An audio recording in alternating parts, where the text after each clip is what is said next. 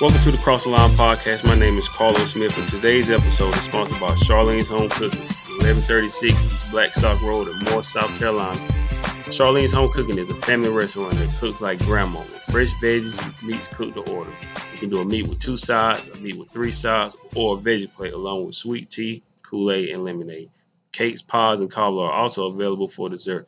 She wants you to feel at home anytime you visit, so make sure you stop by Monday, Thursday, and Saturday from 11 to 6 and Friday and Sunday from 11 to 7. Everything is fresh and from the heart, and she would love for you to visit.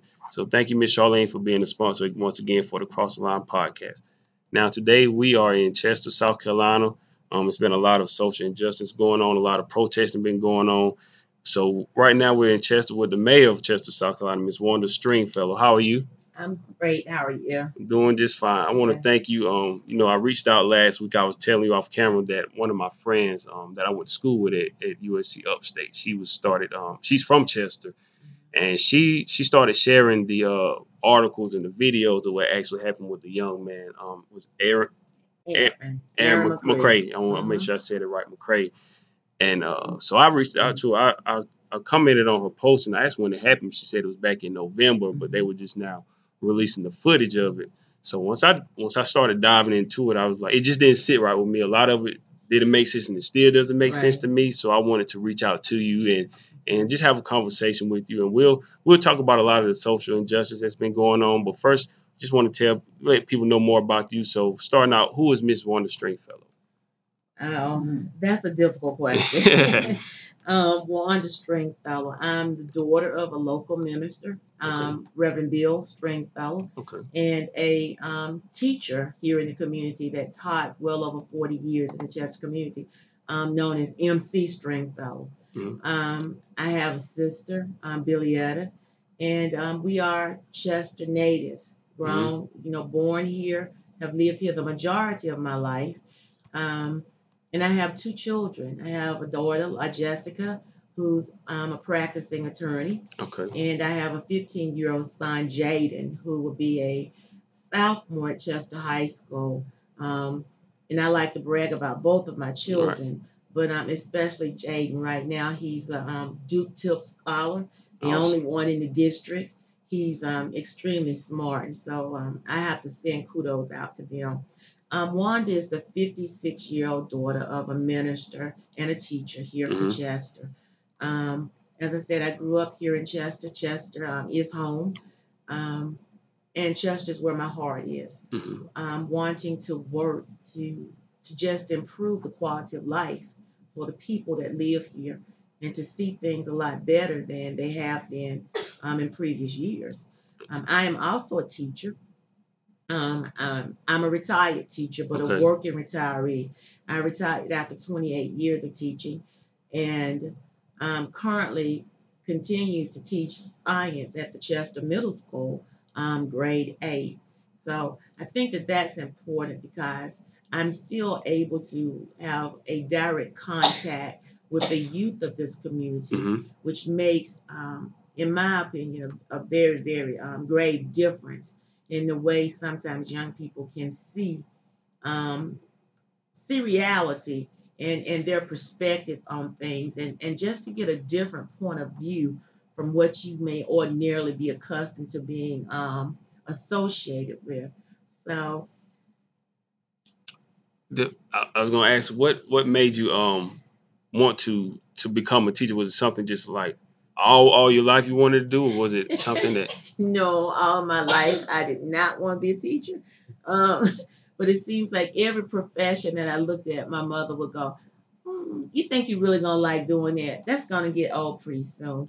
But um, deep down inside, I ran from it. Teaching, in my opinion, is just like preaching. Mhm. There is a calling that Absolutely. you have, and if you aren't called to do it, you won't be successful at it. You can go through the motions, but you're not going to have the impact that you need to have.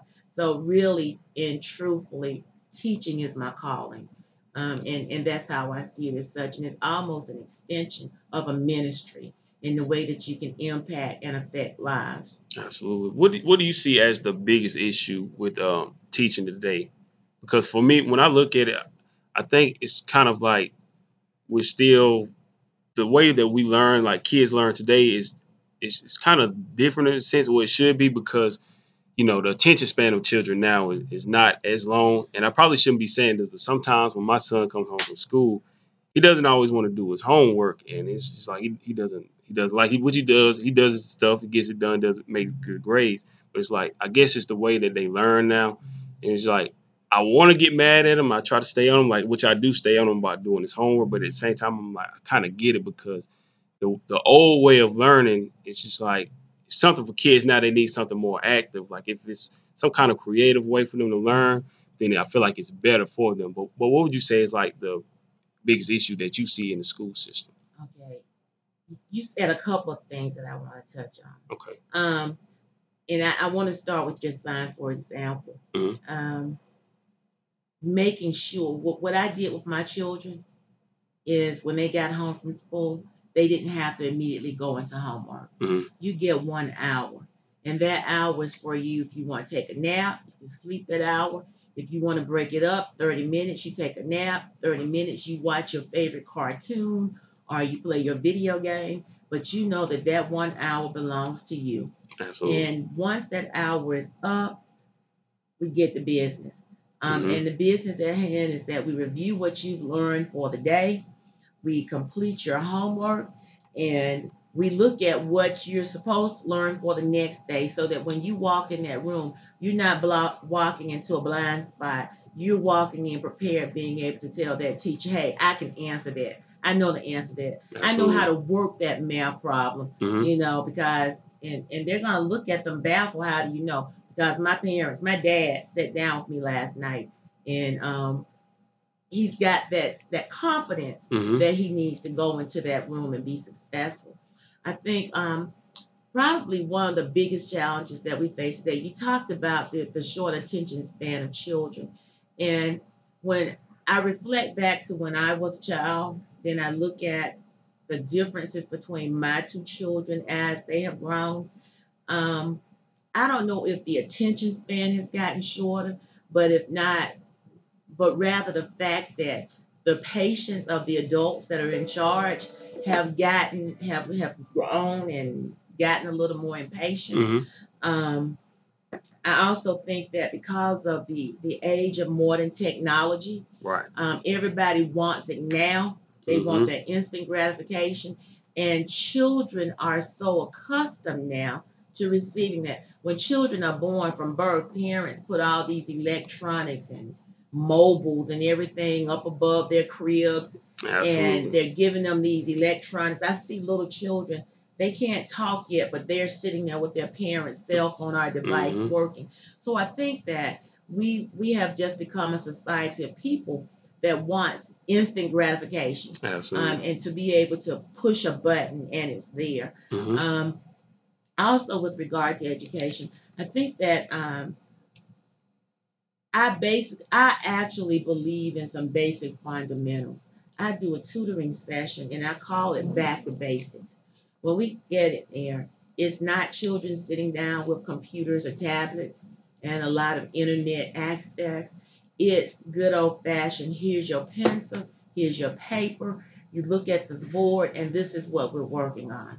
When it comes to reading, the, the achievement gap, and we're all hearing about the achievement gap and how African American children are trailing so far behind other children um, in our nation's schools. How do we close that gap? Mhm. We've got to get back to some basics. We've got to get back to parents sitting down with their children and reading every day. hmm Child doesn't want to read a book. That's tough. You're gonna read this book. That's what my parents did for me. Mhm. That's what I did for my children, and they are very, very um, successful academically. Um, so I think giving too many choices to our children with regard to their education. You hmm know, this is what you need, and having a formula for which to to get to it. This is what we're going to do to get you from A to B on up to Z to ensure that you're successful academically. So we've got to work on closing that achievement gap. And how do we do that? We do that with a commitment from our parents. hmm Um, parents have got to be more committed to the educational process of their children. Absolutely. Um, you got to get in those schools, You got to know the teachers that are interacting with your children for eight hours or more a day. Um, you, you've got to know the curriculum and to use the excuse that all this new math, everything is new and I don't know it. There is no excuse not to know anything today because you've got the at the tip of a finger. Google, YouTube. That's mhm. right. You can find out a means to do it. And so with my tutoring, it's back to the basics. Children can't read if they don't if they don't know sight words, if they don't know Mhm. phonetically how to sound words out. Um, there are just some basic things that we've got to know that technology can't teach us. And it's going to take sitting down with children. And you can, I'm very passionate about education. Oh yes, man. I can tell. well, one of the things that you were saying about parents being more involved, I, my te- my aunt, she's a teacher at a, at a middle school, and I remember her telling us a long time ago. She said a lot of times when they have those PTO meetings, the parents won't show up. She said the only time they'll show up is when they're ready to argue or fight about something, about saying the child didn't do something. When the child really did do it, but they, that's the only time she said they'll be ready to come up there and, That's and show out at the school. But That's other than right. that, they did not come. And typically, you see the parents of the children you don't need to see. mhm. Um, every parent conference, I'm there. Um, my son's a straight A student. He's a Duke TIP scholar.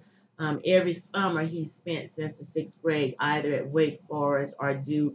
And this summer he was supposed to be at Harvard um, Mm. to do a shadowing program for surgeons, for um, young future medical um, professionals. But because of the COVID 19, right.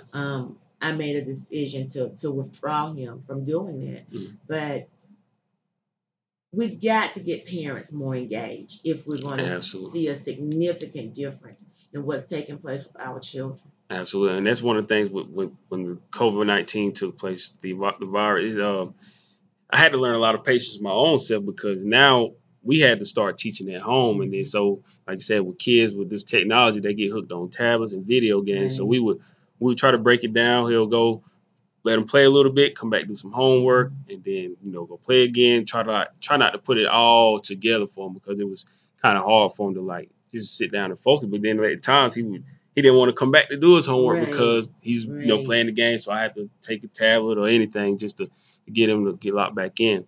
But something else I want to talk about also was like one of the issues with the school system is, and we we've been talking about it a lot a lot more lately is we didn't necessarily learn about our history growing up. We, they talked about Dr. King and Rosa Parks and Harriet Tubman, but they didn't really dive into all of our history like we should. Do you feel like that's something they should do incorporate more of? Like like one of my favorite people that I've been studying is Malcolm X, and I couldn't even remember anything that they ever said about Malcolm X. I didn't learn learn anything about him until I started reading up on him and I watched the movie. Do you feel like there's something they should do teach more about our history as well in school? Absolutely, without a doubt.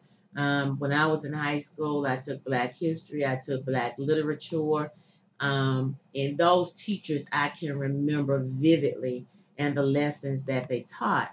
It also gives us, when children are taught Black history, it gives us a sense of who we are. And you become proud of those founding fathers, so to speak. And we know whose shoulders we stand on because all of us are standing on the shoulders of someone else that has made sacrifices in order for us to have achieved what it is that we are um, achieving. So, um, definitely that needs to be taught. One of the things that disappoints me the greatest, my son signed up to take a Black History class um, this fall at Chester High School. Well, we, re- we received a phone call a few weeks ago letting us know that the class was being canceled. Mm. Um, why is it being canceled? Um, there's no teacher to teach the class. Well, can another teacher be reassigned to teach the class? Um, because there were clearly children that signed up to take the course. Right. So, you know, we're in the process of trying to find more more classes or electives just to fill that space. Um, and it's unfortunate.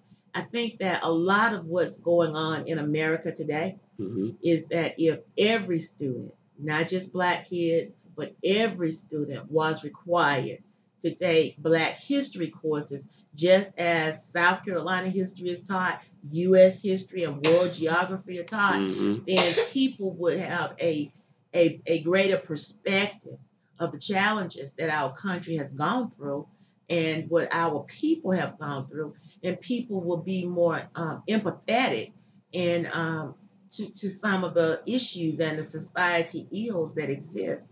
Just as we talk about the Holocaust with the Mhm. Jews, we should also talk about the Holocaust that took place with slavery, um, the atrocities that have taken place. Um, not to beat any particular sector of people down, but to say, hey, this is what has happened in the past. What happened to the Native Americans? Um, this is what has happened in the past. And Mhm. if we don't address those past occurrences, we're doomed to repeat some of them. And we can see a vicious cycle that apparently be, is beginning to take place in. America, um, which is a repeat of what has taken place previously in history. But if you don't know your history and if you don't know that these things have taken place, um, you think that it's new. All Mhm. the protesting that's going on is nothing new. Um, the demonstrations, nothing new. Um, social disrest and distrust of police is nothing new. All these things are things that have happened previously in history. But when you don't open a book, when you're Mhm. not having these conversations, um, when parents aren't teaching their children, my son, he wakes me up two o'clock in the morning sometimes. He's coming out. I gotta share this with you. I just read this. Did you know? And there are some things I know, but I'll go, no, say what? Mhm. What can you tell me about that? Just to get him engaged in a conversation so that I know you didn't just glimpse it, but you actually read it Right. and that you're understanding what you're reading. And now, now that you know this knowledge, how are you gonna put it into play? Right. You know, what are you gonna do? And I think a lot of it, to me, I just my opinion. I think maybe they don't put it in there because it'll make them uncomfortable about discussing these type of things. But it's important because, like you said, if we don't learn about our history, then we'll like we'll never know about it. It's like we'll just be wiped clean of histories Exactly. like they, they just give us a few of our of our leaders, but then that's it. Like I said, like a Marcus Garvey or, or Malcolm X or people like that. Right. we don't learn about them in, in, in the school system. Period. Do you think?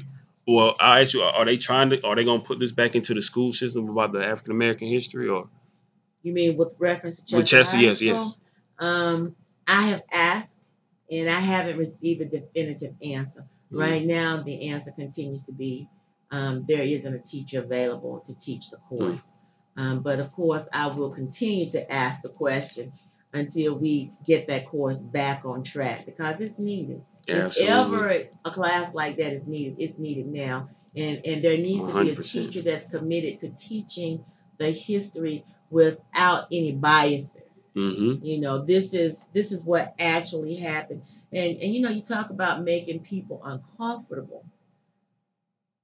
If things are going to change, people must come out of their comfort zone absolutely. you know, and um, a lot of people will say, well, um, you know, you got to think outside the box. I say, don't be a marginal thinker. You Mhm. know, you just can't be a marginal thinker. You've, you've got to come out of your comfort zone and you've got to look at the bigger picture um, of how what we're doing right now is going to impact what happens years from now. Absolutely. So, as the mayor, how how much say so do you have when it comes to things with the school system? I actually don't have any say Oh, so yeah, with okay. what goes on with the schools. Most people um, think that I do just because of what takes place in larger cities. Mhm. In New York and some other places, the mayor has lots of control over what's going on in their Mhm. schools. That's not the case here. As far as the schools are concerned, I am an employee of Chester County Schools. Okay. Um, I teach eighth grade science at Chester Middle School.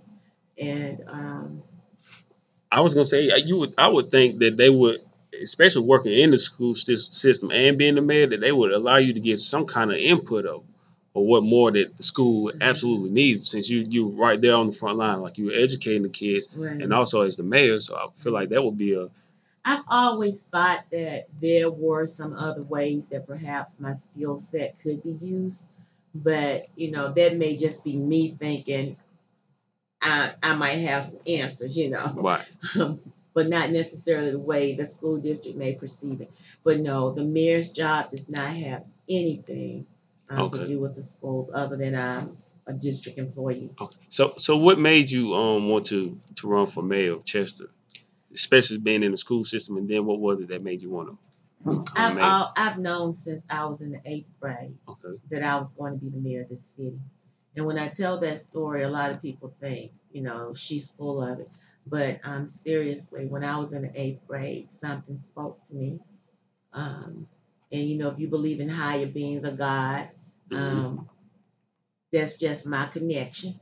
And um, something spoke to me when I was in the eighth grade and told me that I would be the mayor of the city. And I could actually see, I saw a vision of the city and it's sitting on the hill and it flourishing and the potential that the community has.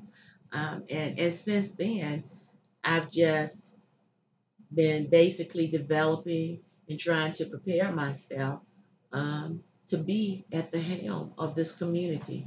Um, I even told my parents when when I was in the eighth grade, I said, you know, one day I'm going to be the mayor. And of course, my parents were always very, very supportive, particularly my dad. I get Mhm. being civically involved and engaged from him because from a very young age, probably about six or seven, when he was out and about um, campaigning, um, when he was going to marches and protests, I was holding on to his pant leg, um, you know, sliding right there behind him. The Ralph Abernathy's, um, the Joseph Lowery's of um, the SCLC, all of those leaders, the Golden Frinks of the Civil Rights era. Those were the people that I was sitting in the room with as a young child because I was there with my dad. Mhm. And so when it comes to civil rights and, and working for people and civic engagement, I grew up with it. My sister and I both.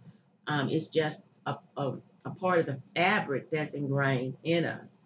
So, um, Would you. Would you say it's hard to, to balance being a teacher and the mayor at the same time, or how, how do you try to It manage? isn't. It really isn't. And that's because um, I enjoy what I do. That's the first thing. I love teaching.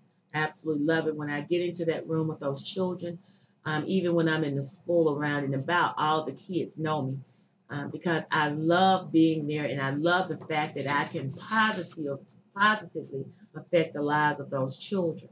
Um, and then when it comes to being the mayor and being involved in government, I love government. I love the, the ins and outs of how it works. Um, I, I, I just love everything about it. And so someone told me once, you make being mayor look so easy. hmm Um, and it's all because I, I enjoy what I'm doing. And secondly, it's because, as I told you previously, teaching is a calling. Absolutely. Um, I was told when I was in eighth grade that I would be the mayor of this city, so I consider that to be another calling that has been placed on my life. It's just where God intended for me to be and and, and to do, you know, within my lifetime. Absolutely. What would you say right now as the mayor? What would you say is your primary focus at the moment of running Chester? My primary focus um, at the moment is trying to bridge the gap between um, the police and the community. Um, hmm wanting to rebuild the confidence of our community in our local police department and also government to say that we hear what you're saying, we we see what needs to be done within the community, and to to bring together the sectors that need to come together in order to um, to affect that change, but Mhm. primarily working for the good of the community with regard to maintaining peace. I believe in um, demonstration and protest. Anyone has the right to peacefully assemble. Um, and I, I emphasize peacefully. And so, but but just bridging that gap and making sure that um, we're still doing things. People are their civil um, liberties to, to gather and assemble and, and protest, not be happy with what's taking place or being said is okay. Mhm. But yet we've got to have civility and um, and regaining the trust of the, the people and the police. Absolutely. Have, have there been any protests here in Chester? Or There have been, there have been, um, you know, Aaron McCree was killed November the 23rd, and there were um, several marches that took place, not on a very large scale like we see in um, large cities. I'm actually quite surprised that the the turnout was not greater than it was. hmm And since the um, George Floyd um, murder took place before us on national TV, um, there have been a few other um, demonstrations or protests that have taken place. But again, not nearly on the scale that I would have thought that they would have um, been. Right. But um, there are some people that have stepped to the forefront to say, hey, look, we need to bring attention to this. Right. And I, I think one of the things that's kind of really brought more attention to it is because we've seen with George Floyd, it's, it's very hard to watch what happened to him. But the thing is, with this virus, it's like a unique time because everything's shut down. There's no sports. You know, people always say, I want to watch sports to get get my mind off of everything that's going on. So now that there's no sports, you see these things, it's like people are finally paying attention to what's been going on to African Americans for so long. And I think that's something that's very different in this time and makes bringing more attention to it and heighten the level of sensitivity that's that's been going on. Do you do you think what George Floyd what happened to George Floyd kind of made them go back and look at Mr. McCree's uh situation again? Um, definitely. I, I think what happened with um, George Floyd has brought to the forefront the um, attention of many, many Mhm. um, unjust shootings, uh, murders across America um, at the hands of police. Um, and it's unfortunate that America had to watch a man die at the hands of a police, basically his airways being um, co- collapsing Right. um, for lack of air and oxygen getting to the brain, that it made people realize the issues that are going on in America. Um, and, and I guess, as you said, the blinders were on because we had so many things to keep us distracted. Mm-hmm. So if COVID 19 did anything positive, it did two things. It brought families together because you either love the people you were shut up with for all of those weeks, months, or you know, it separated some families, you know, but it, it showed us what was really important. It brought families together. Um, it enabled you to be able to sit down at the dinner table with your family, um, to have conversations that might not have ordinarily taken place because Mhm. people got tired of watching TV. So what else do you do? You talk to the people that are surrounding you. So yeah, I I would definitely say that the George Floyd situation um, heightened the attention that Aaron McCree's case did receive. Um, in addition to the fact that it, it took almost seven months um, for video footage to be released. And um, I don't think that video footage would have been released if the people that were at the forefront um, having the demonstrations and some folk just stepped to the front and said, hey, you know what? We see George Floyd's video. We see Ahmaud Arbery's video. Um, we see what happened in all these other cities. Why can't we see what happened in Chester at the local Walmart, you know, parking lot? And so that definitely put it on a fast track to and to develop momentum. Absolutely. I, I want to dive more into the Aaron, McCree uh, situation because it was, it- like I said, to me it still doesn't sit right. Um, the thing is, um, on that footage and everything is, is just why why would it take? I know, of course, they have protocols and everything, but but why would it take so long for the footage to come out, or at least if you didn't want to release it to the public, at least was the family able to see the footage beforehand, or or did they have to wait until you know it came out to the public? Um, from what I, I am told, the the family was as the investigation was closed, and and I haven't spoken directly to my cousin, so here all of this is by way of or what this person said. Mm-hmm. But um, they, as the investigation was closed, the family was able to view the um, the video. Um, also, in fairness to everyone involved, I'm told that the attorneys for the McCree family did indeed receive all the copies of any video that exists um, on March 20th, I believe it was. Mhm. Um, and why their attorneys chose not to release the video once it was in their hands, I can't speak to that. Mhm. I will also say that because um, Aaron is a relative of mine, um, the police chief was not willing to discuss the case with me. hmm Okay. Um, there was a gag order of sort that I, that was issued as to not discuss it with me, and um, on, I, I'm told that that could be because um, perhaps they felt like my family would be coming to me to get information that I may be feeding to them. And my answer and my reply to that is my integrity means a lot to me. Absolutely. And I took a vow and an oath when I was sworn in as the mayor of this community that I will always uphold. And so there is no compromising that. Mhm. I'm, I'm not a person of, of, of compromise when it comes to my integrity. Mhm. So um, I don't even know why that would have been a thought for anyone that, that even knows anything about me. I'm a very straightforward, candid person. My candor sometimes can get me in trouble, but um, I definitely would never compromise my integrity and the oath that I took to the city. Um, and you know, I found out about the release of the video by way of a friend of mine, a co-worker that sent me a um, what do you call it, a snapshot Mhm. of a headline in the mhm. newspaper that says breaking news chief of police releases mccree video footage um, to the news media. And the news media had already posted the still Mhm. pictures and had already posted the video. I'm calling city hall to the city administrator going well hey why didn't you tell me about this. And she's going what are you talking about? And so i'm like well i'm going to send you something. So i pull over um, send her the snapshot because I'm riding, trailing the, the um, sanitation department, showing them some things that I think needs to be done, and I get this message. Mhm. And she goes, "Hey, I didn't know anything about that." And I'm like, "Well, you need to get the chief on the phone. Let's find out what's going on. Why didn't he notify us?" Well, at that point, it's about 1.30.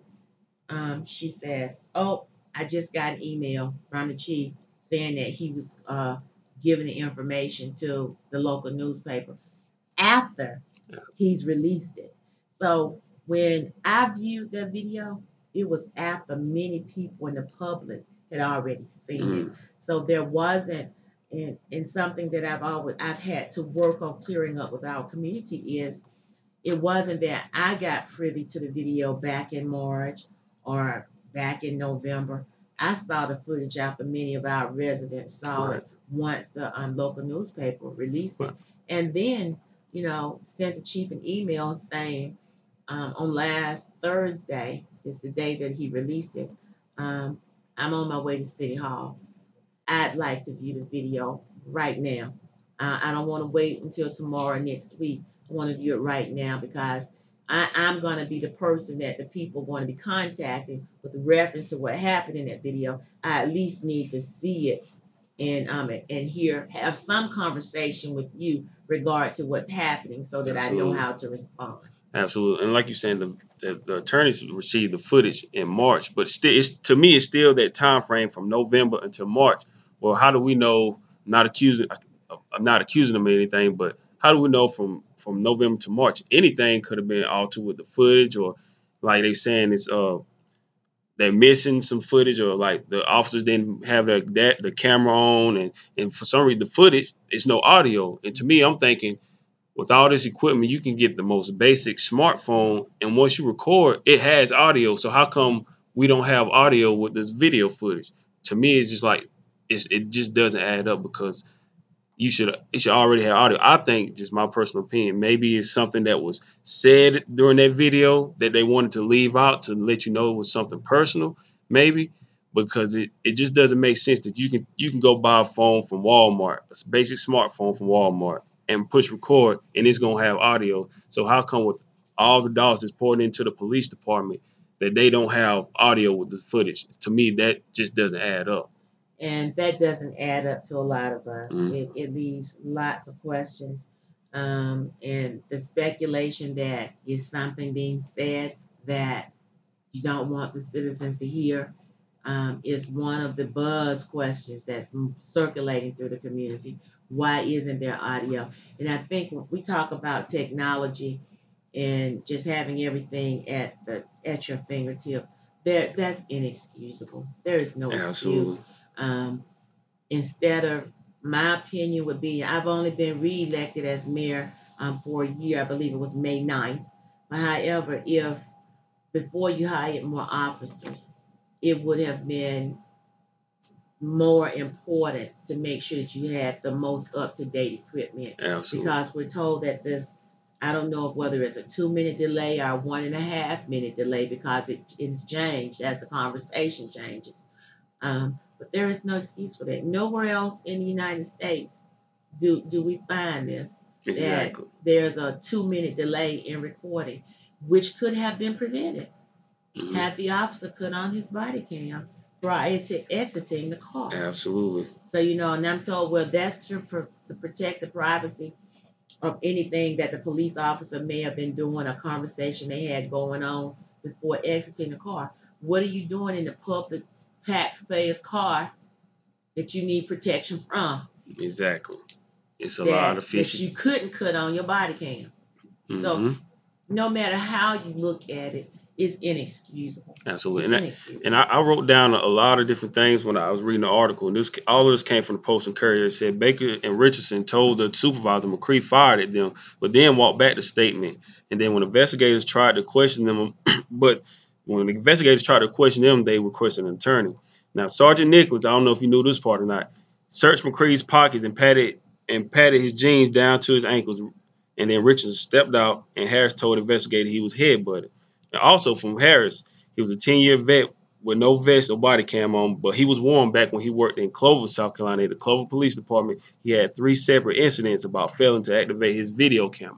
So that was three separate incidents back when he worked in Clover where he had the same thing. So the third, that was three times then, and then you had another incident now. So four times, that's not just an accident, in my personal opinion. no, that's not just an accident. Mhm. That's an officer that, in my opinion, intends to do what he wants to do and does not want a record of what he's doing or saying to the citizens. Absolutely. And I want to say again, this information that I'm reading, it came from the Post and Courier. Uh, it's not my information that I'm just putting I out did there. read It's, that yeah, article. it's, yeah. it was something, he, and he was the one that was headbutted by McCree. So to me, I felt like maybe he felt threatened and and and uh, uh trying to figure out the word angry that he was headbutted by McCree, and he was also the one that said he got a gun and shots fired. So then he was the one who they said that he shot.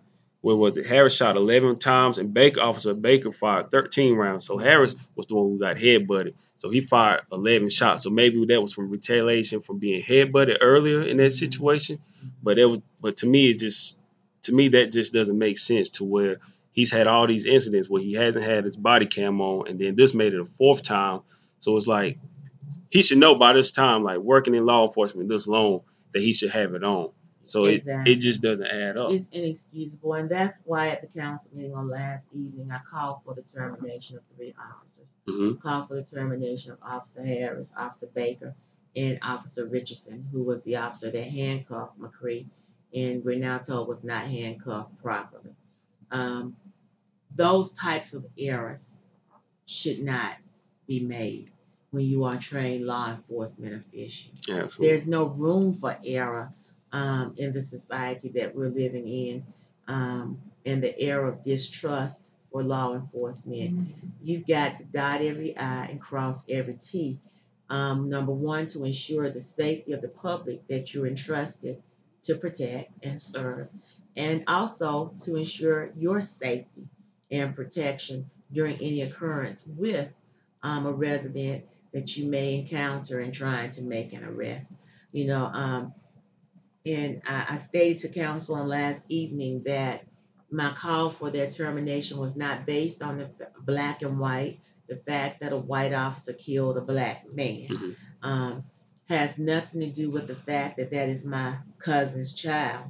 Um, it has to do with the fact that um, the documents that I have here are copies of pages from the Standard Operation Procedures Manual that says every officer should have on their body cam Exactly. and that went at the beginning of the encounter, not in the middle and not at the end, or not just at your discretion when you think you want to record what you need to record. It says that at the beginning of that encounter, the body cam should be engaged, both audio and video.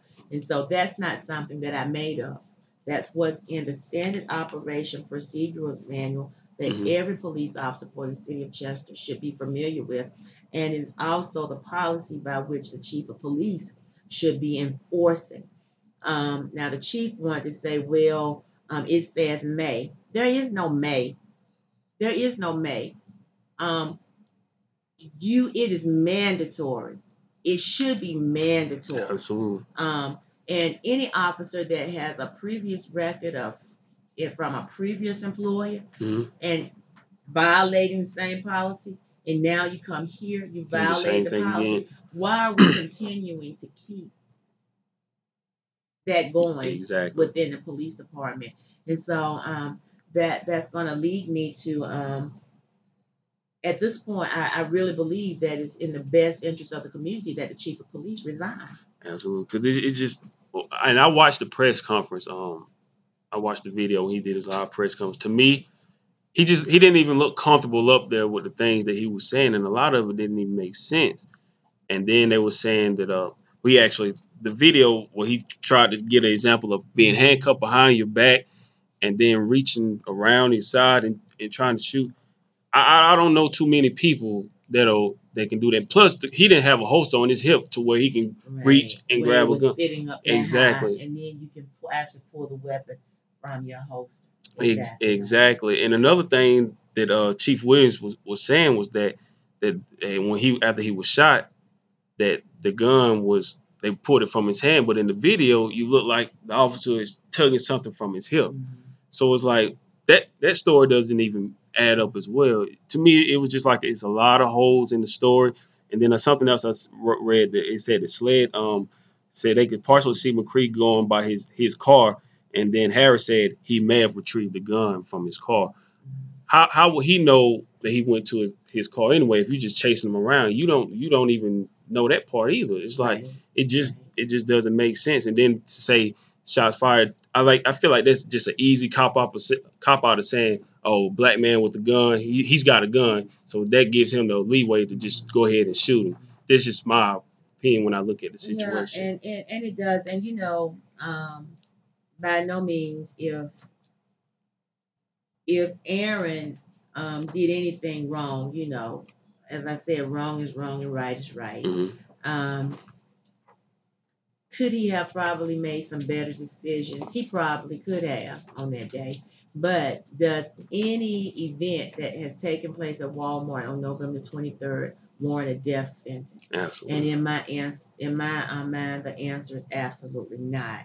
That it should not have led to a death sentence at Walmart on November the 23rd. Um, you know, you, you said something with regard to um, Harrison and um, I'm sorry, being out there and and him running through the parking lot hmm at the point that Aaron McCree was running in the parking lot, he wasn't a threat to anybody. Exactly. He was running. running. You knew who he was. You knew his address. Um, eventually, he was gonna stop running. Eventually, he was gonna go home, And he's in handcuffs. and he's in handcuffs. So, um, did it really warrant shooting in a parking lot full of people? exactly. That that would be the question. And was he a threat when he's running away from you? No, it wasn't. Absolutely not. And if the officer probably had even said, shots fired, but they're my shots, I'm firing at the suspect, it could have been a different outcome because then the person pulling up wouldn't have thought there's somebody out here shooting at one of my comrades. Um, and I, I need to get out trigger happy, but rather I know I need to find my comrade that's doing the shooting so that I can make sure that I'm not in the line of his fire. Absolutely. And and then when I just look back at it, like the, po- the top of the article said, a forty-six dollar doorknob, forty-five dollars and eighty-seven cents.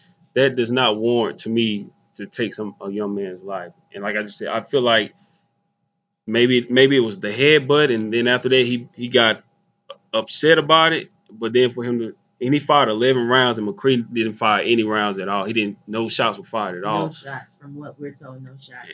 And I think I read in the um, Post and Courier article, one I've read so many lately that um, McCree actually returned to Walmart with the intent of To paying paying them. for Yep. the Mhm. object and um, was then escorted to the loss prevention room.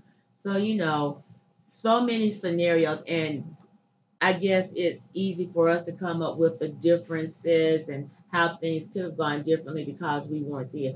But at that moment, there were so many ways that that situation could have been handled differently. When we think about a small town such as Chester and community policing, you knew who he was, you knew where he lived, you knew where he worked. There were so many other ways that this person issue a warrant, pick him up later, let him run all day, run till he's out of breath, hmm can't run anymore.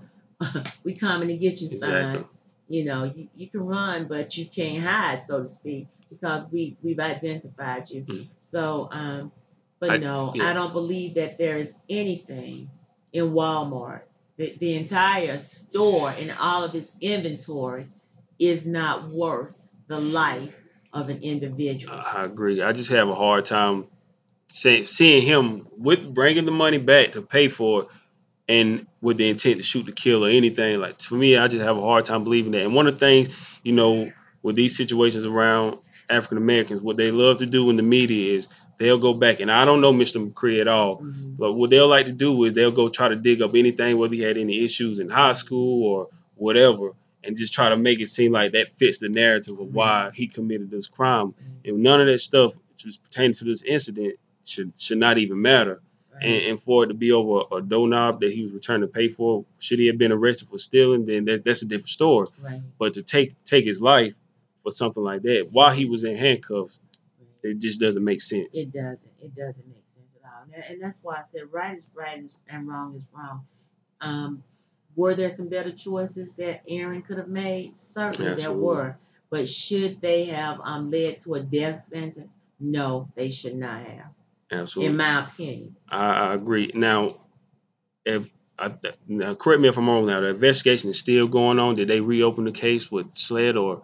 Honestly, I have not received official notification that the case has been reopened at the federal level. I know that the Attorney General, um, um, Alan Wilson, has made that request that the Department of Justice look at it.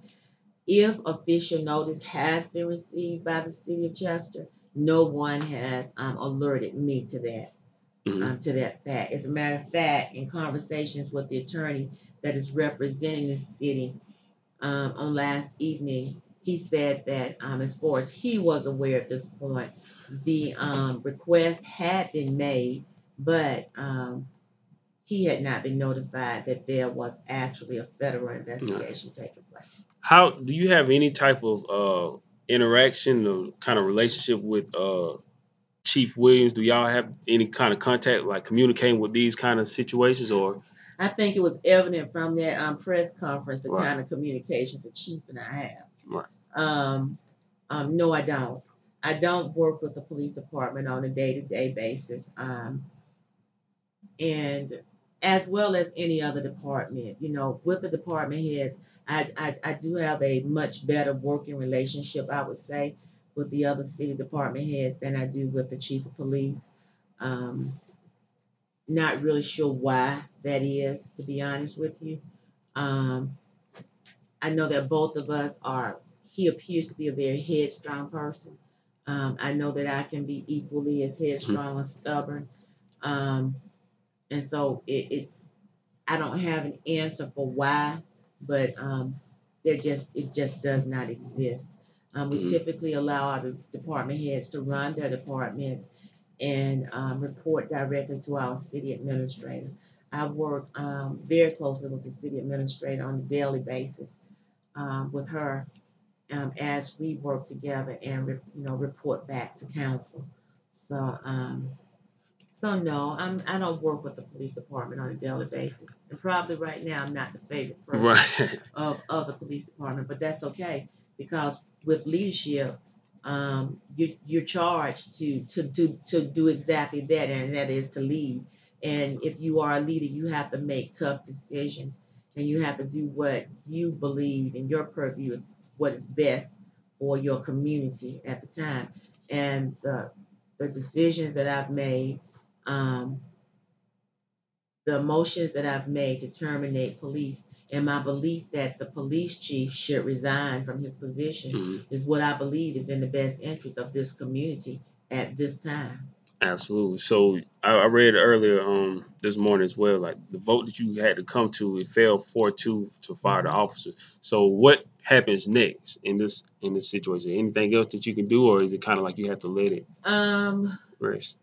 Because I was on the losing end of that, it would require one of the people that voted um, on the side that won, one of those four people that can bring the issue back up and can put it back on the floor. So it's not a dead issue. Mhm. Um, last night, um, the four that didn't vote to terminate said they didn't have time to do their research. They didn't know enough about the case. Um, they didn't know enough about the SOP um, and what it said. I don't want to bash my counsel by any means, but you've had seven months to Mhm. find out as much as you can about this case. Um, I only video saw the video Thursday myself, but Mhm. that's what common sense that using the brain that God gave you, you know, Mhm. to do your research, ask those questions, and um, be able to make tough decisions in a heated time. Are you going to catch heat? Of course you Mhm. are. There are probably as many people that don't want the officers fired because they think it's okay to shoot a handcuffed man in the parking lot Mhm. of Walmart. They're fine with that. Okay, oh, Mhm. he went in there, he walked out with something, shoot him.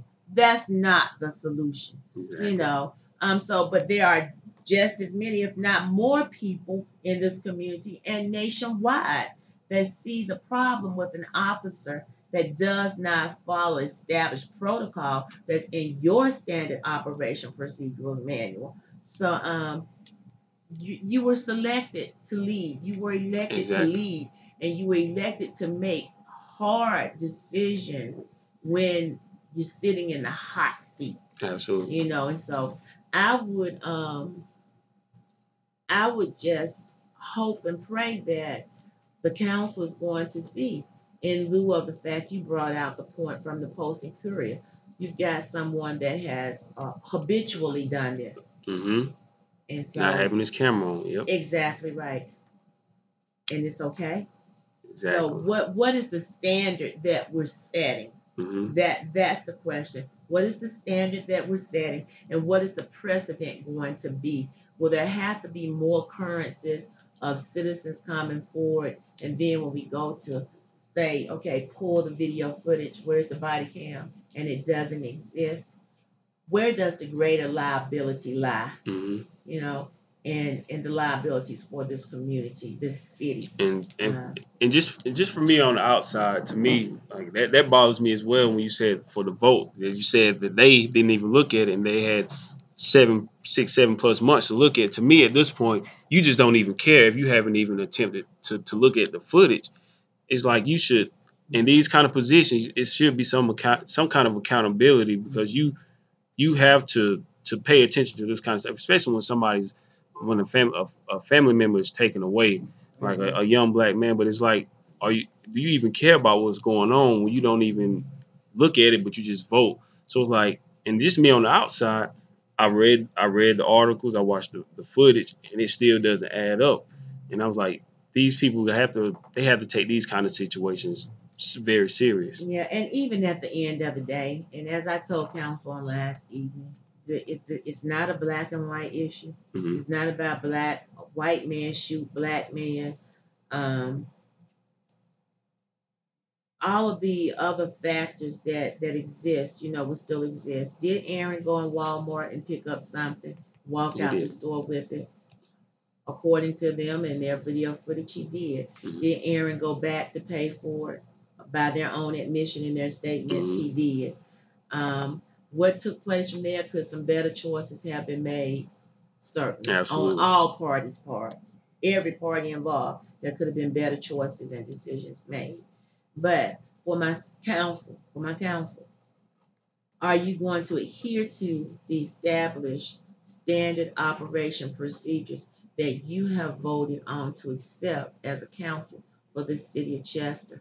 Or are you going to willy nilly be like the wind and whatever blows in, we accept. Then when the when the wind changes course, you, you drift over there, and you're gonna drift back over here. You have to stay the course, and there's a reason that these policies are put in place so that people can be held accountable.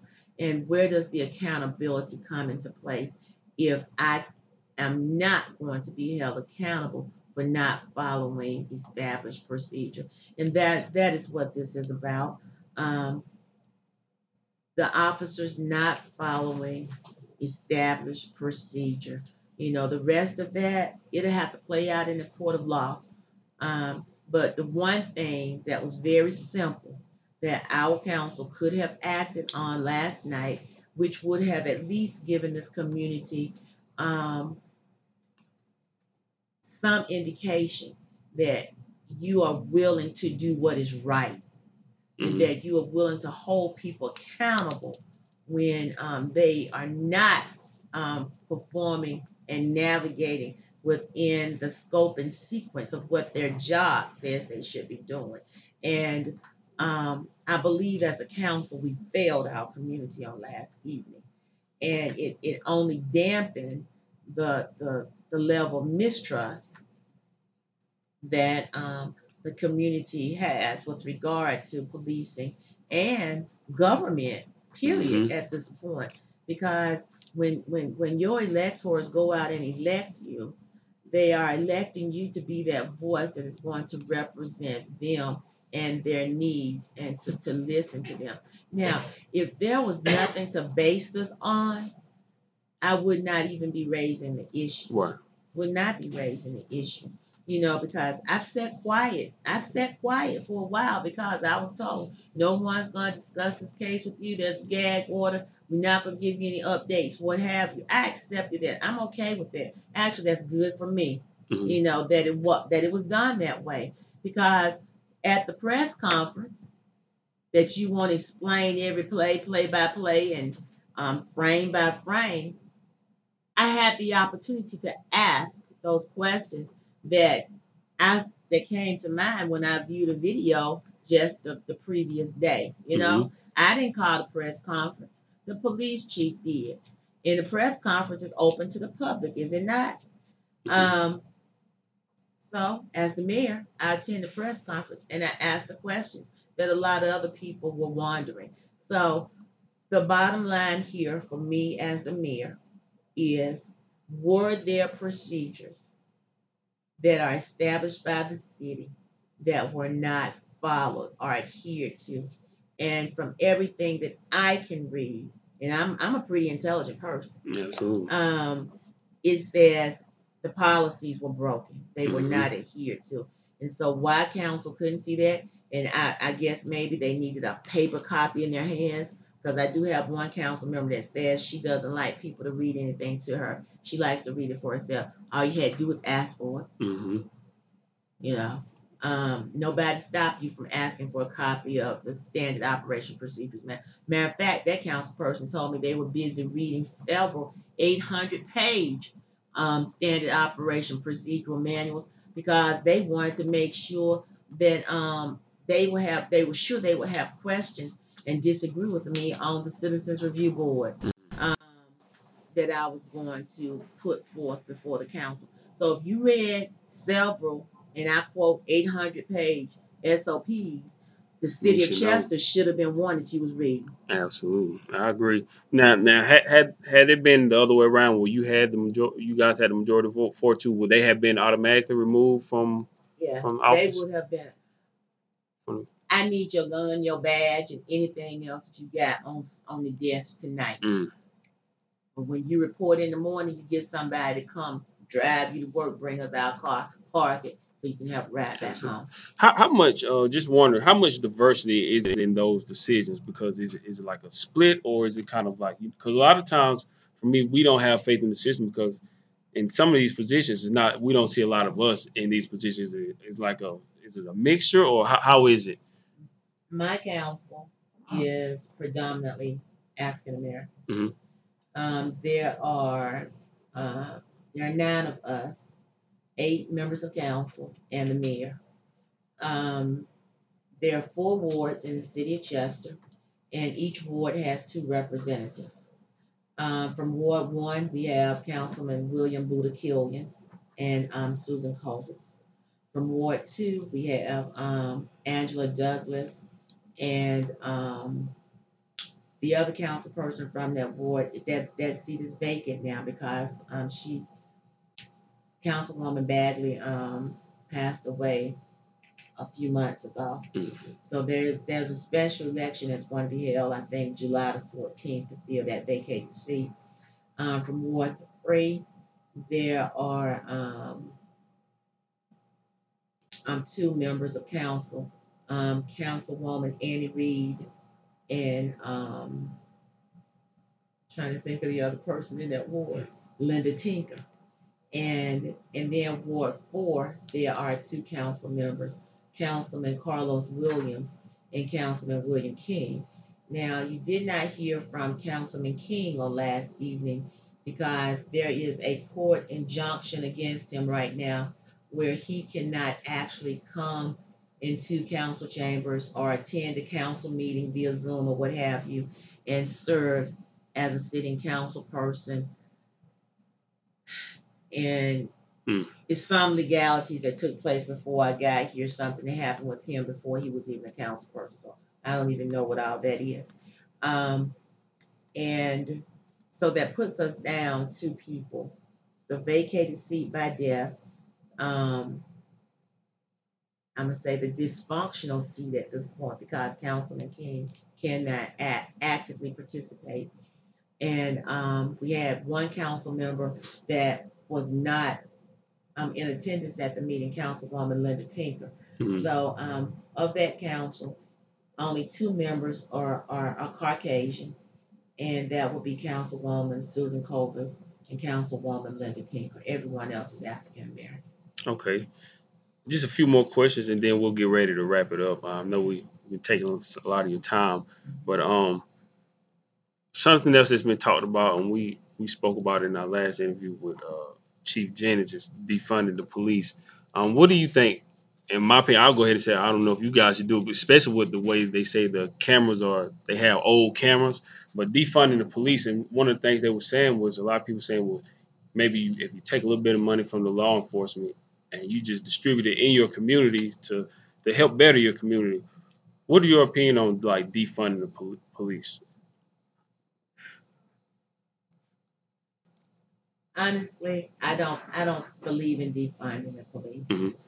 I I recognize that the police play a very important and pivotal role in the community. Mhm. And I hope that no one misconstrues um, where I am with the police. Right. Um, we need public safety.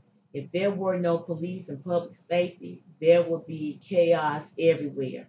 Right. Um, so I do support good governance Mhm. and good policing, honest, above board, accountable policing. Um, but I, I don't support defunding the police department. If anything, if there's one of the departments, if I could put more money into it, it would be the police department. Um, and just by virtue of the fact that we need um, new body cam, that Right. I believe the chief said um, on last evening, um, they cost about it would be about seven thousand dollars per car to upgrade Mhm. to get it where it needs to be so that when the blue lights come on your body cam the audio and video automatically initiates i'm going to be begging industry in this community um, to please please um, donate some money if we can get seven every, every seven thousand dollars we get goes to upgrading a police car in the city of Chester. Mhm. Now the chief says last evening that, oh well, I'm glad you asked that question, and with in light of what's going on in the community now and all across the nation, oh yeah, there's funds available uh, to do this. Well, why the hell haven't you done it? Exactly. Excuse me. Oh, you're fine. Go ahead. But you know, if you know it's money out there, and damn it, you know your police department is living back in the Mayberry days with um, Andy Griffith and Barney, then bring them up to standard. hmm Why are we still using equipment that is subpar, and you know it. Resign, resign Exactly. today. Exactly. And like I said, for me, I just have a hard time believing that with footage, like with these cameras, that they just don't automatically have sound with it for some reason. Like in like I said, you can go buy you can go to Cricket, you can go to Walmart and just buy a basic smartphone and it has sound. So how come these cameras don't come with it? To me it just seems a little it seems a little iffy and then having so much time pass before this stuff comes out, to me it just doesn't add up. And then like we said with the officer having these this history of not having this camera on, it's all this stuff just just doesn't even add up. So like you said, like like you start like chief, he has to hold some kind of accountability as well. Um, he needs to handle these situations, and I don't even think the officers were reprimanded in, in any type of way. I think they were still able to work. So a lot of it just it's just very unfortunate, and something. Uh, hopefully, we can, some kind of some kind of uh, decision will be made soon. But just a couple more before we get out of here. Um, back to being the mayor, how do you feel this this term is different from the ones previous that you served? Um,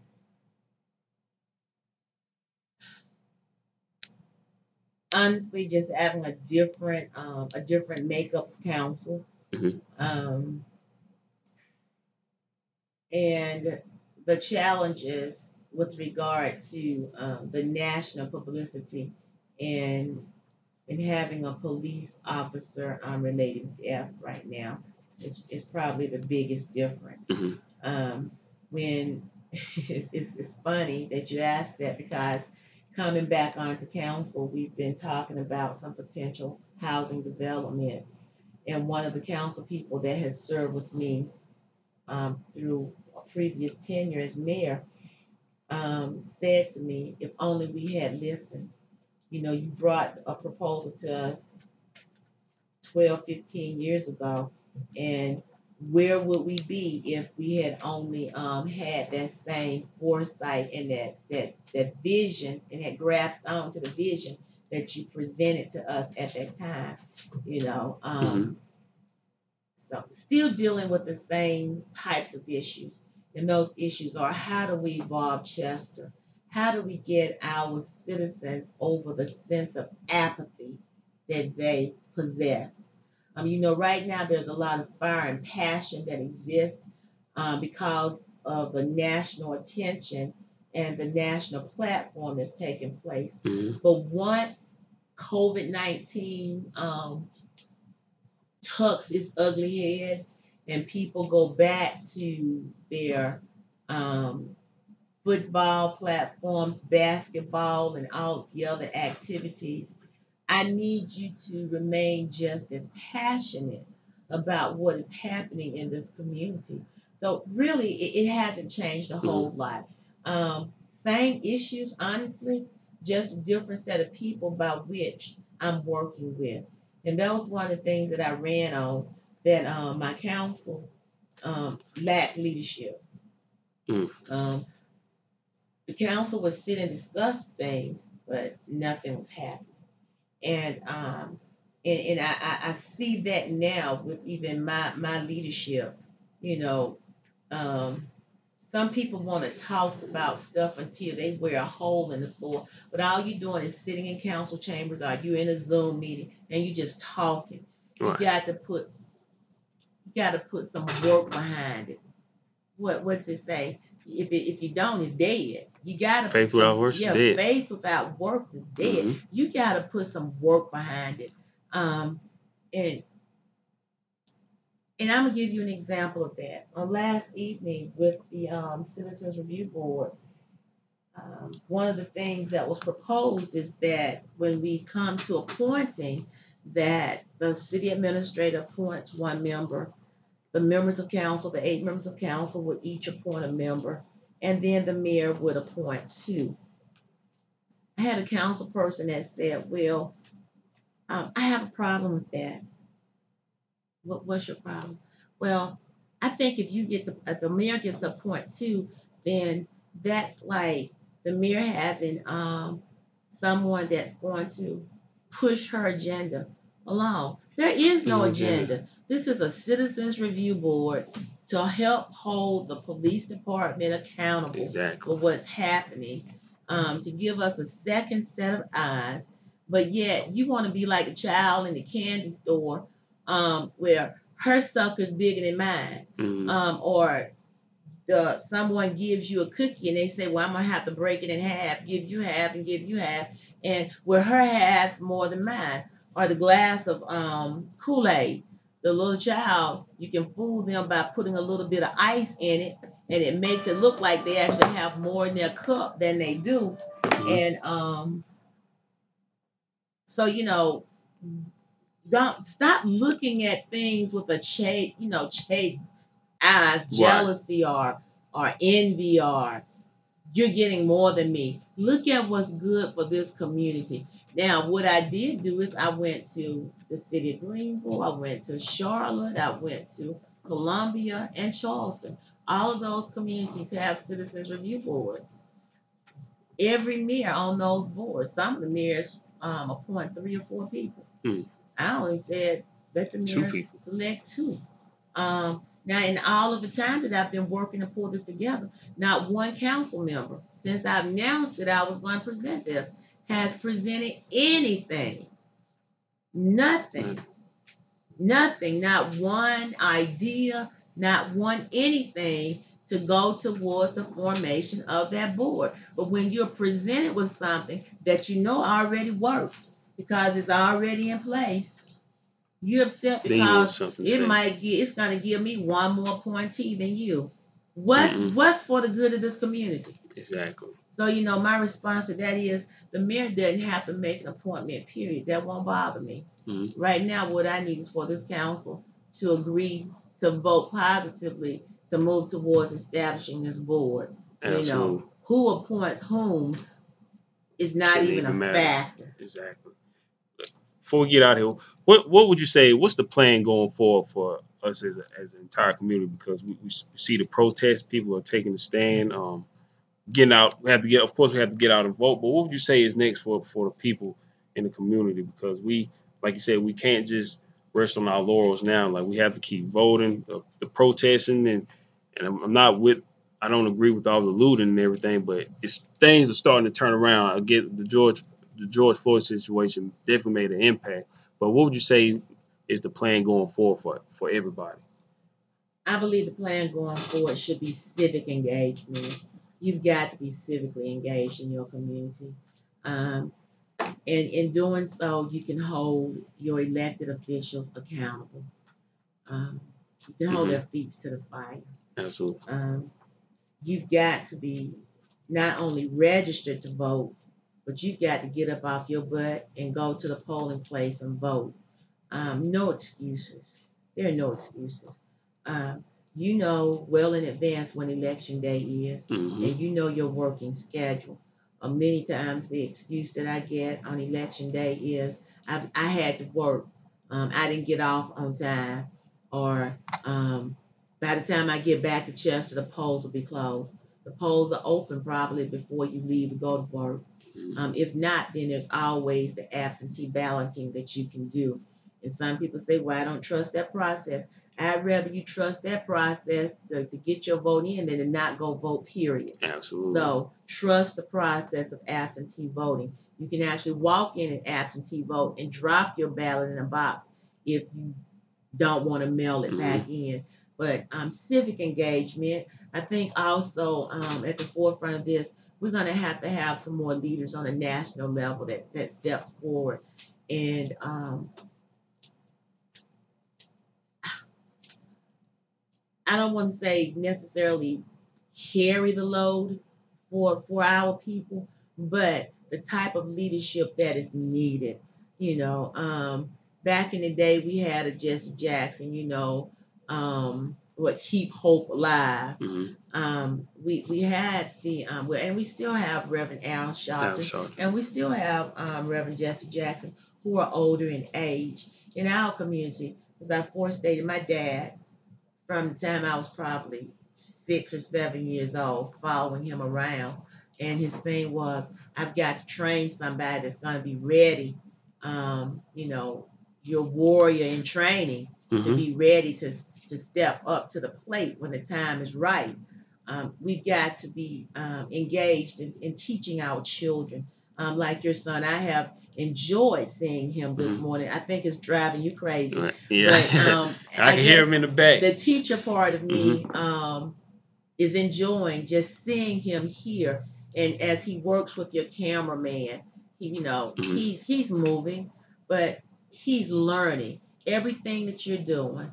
I bet you he could go back through this interview tonight with you, just like clockwork, and, and is learning how to work these cameras. We've got to be engaged with our children, so um, it does my heart good to see ma'am. him, and you don't. I know you don't even realize the lessons that you're teaching Right. him by allowing him to accompany you. Um, but it's beautiful. It, it you are to be commended, Oh, both of you, because your cameraman has been patient and allow him to look in over in there and adjust things uh, every now and then. Mhm. But being civically engaged and getting our our youth and our children involved and at an early age. So that it's not something that's just thrust upon them but something that has been embedded in them. That same um, fabric that i said i believe is woven into my spirit i have also worked to embed that into my children. And my children if they have children um, i want them to weave that same fabric into their spirits so that there will always be someone that is ready to answer the call. But I think that's the biggest issue that we have. You know, we got the achievement gap, we've got social injustices, um, an array, a slew of problems, but they're not new. Mhm. They're not new. When we had schools separate but equal, so to speak, um, my mom often told us about the lessons of they'd have to walk to school, the other kids were on buses, but they walked every day. My grandmother had eight children, sent every one of them to college. She um, she was a teacher. She, she taught kindergarten, but even before doing that, she worked on the weekends um, cleaning um, the houses of, of, of white citizens so that she could make sure her daughters had nice, crisp dresses and the, the bows to go in their hair and the nice shoes to wear. Um, they made those sacrifices. And as parents, if I could say anything, basically to wrap this up, I implore parents to become more actively engaged with their children Mhm. um, and, and to know what's going on with them because we, we are losing a generation of children. And I won't say necessarily to the street, but to video games, Mhm. um, to the social media that exists. We we need to be 100% involved, so much so in your children's life that when they cut on social media, you pop up. And because um, that's how I got in social media when my daughter went off to um, Virginia State University. I was like, well, I gotta know what that child's doing, you know, up in Virginia. Right. You know, I've got to be sure that she's still on track. And so, gosh, there's just such, there are so many things. Mhm. But I, I believe the most important thing is um, civic engagement, being involved in your community at every level um, to affect change. And as community changes, we'll see our um, counties, we'll see our state, and then we'll begin to see national levels change. But it, it begins at the local level in civic engagement. Absolutely. Like you said, we, we have to get involved, get out and vote. And come November, we have another big election. And not this is another story for another day, but we we see the type of things that the, the chief, the man in charge, has to say. We see everything that he says and, and how he feels. So that's another story for another day. But Right. so so please go out and vote. Um, let your voice be heard. Serve your community. Um, please serve your community. Take care of one another. And Miss uh, One, I want to thank you again for taking the time to sit with us. Um, before we get out of here, is there anything else you would like to say?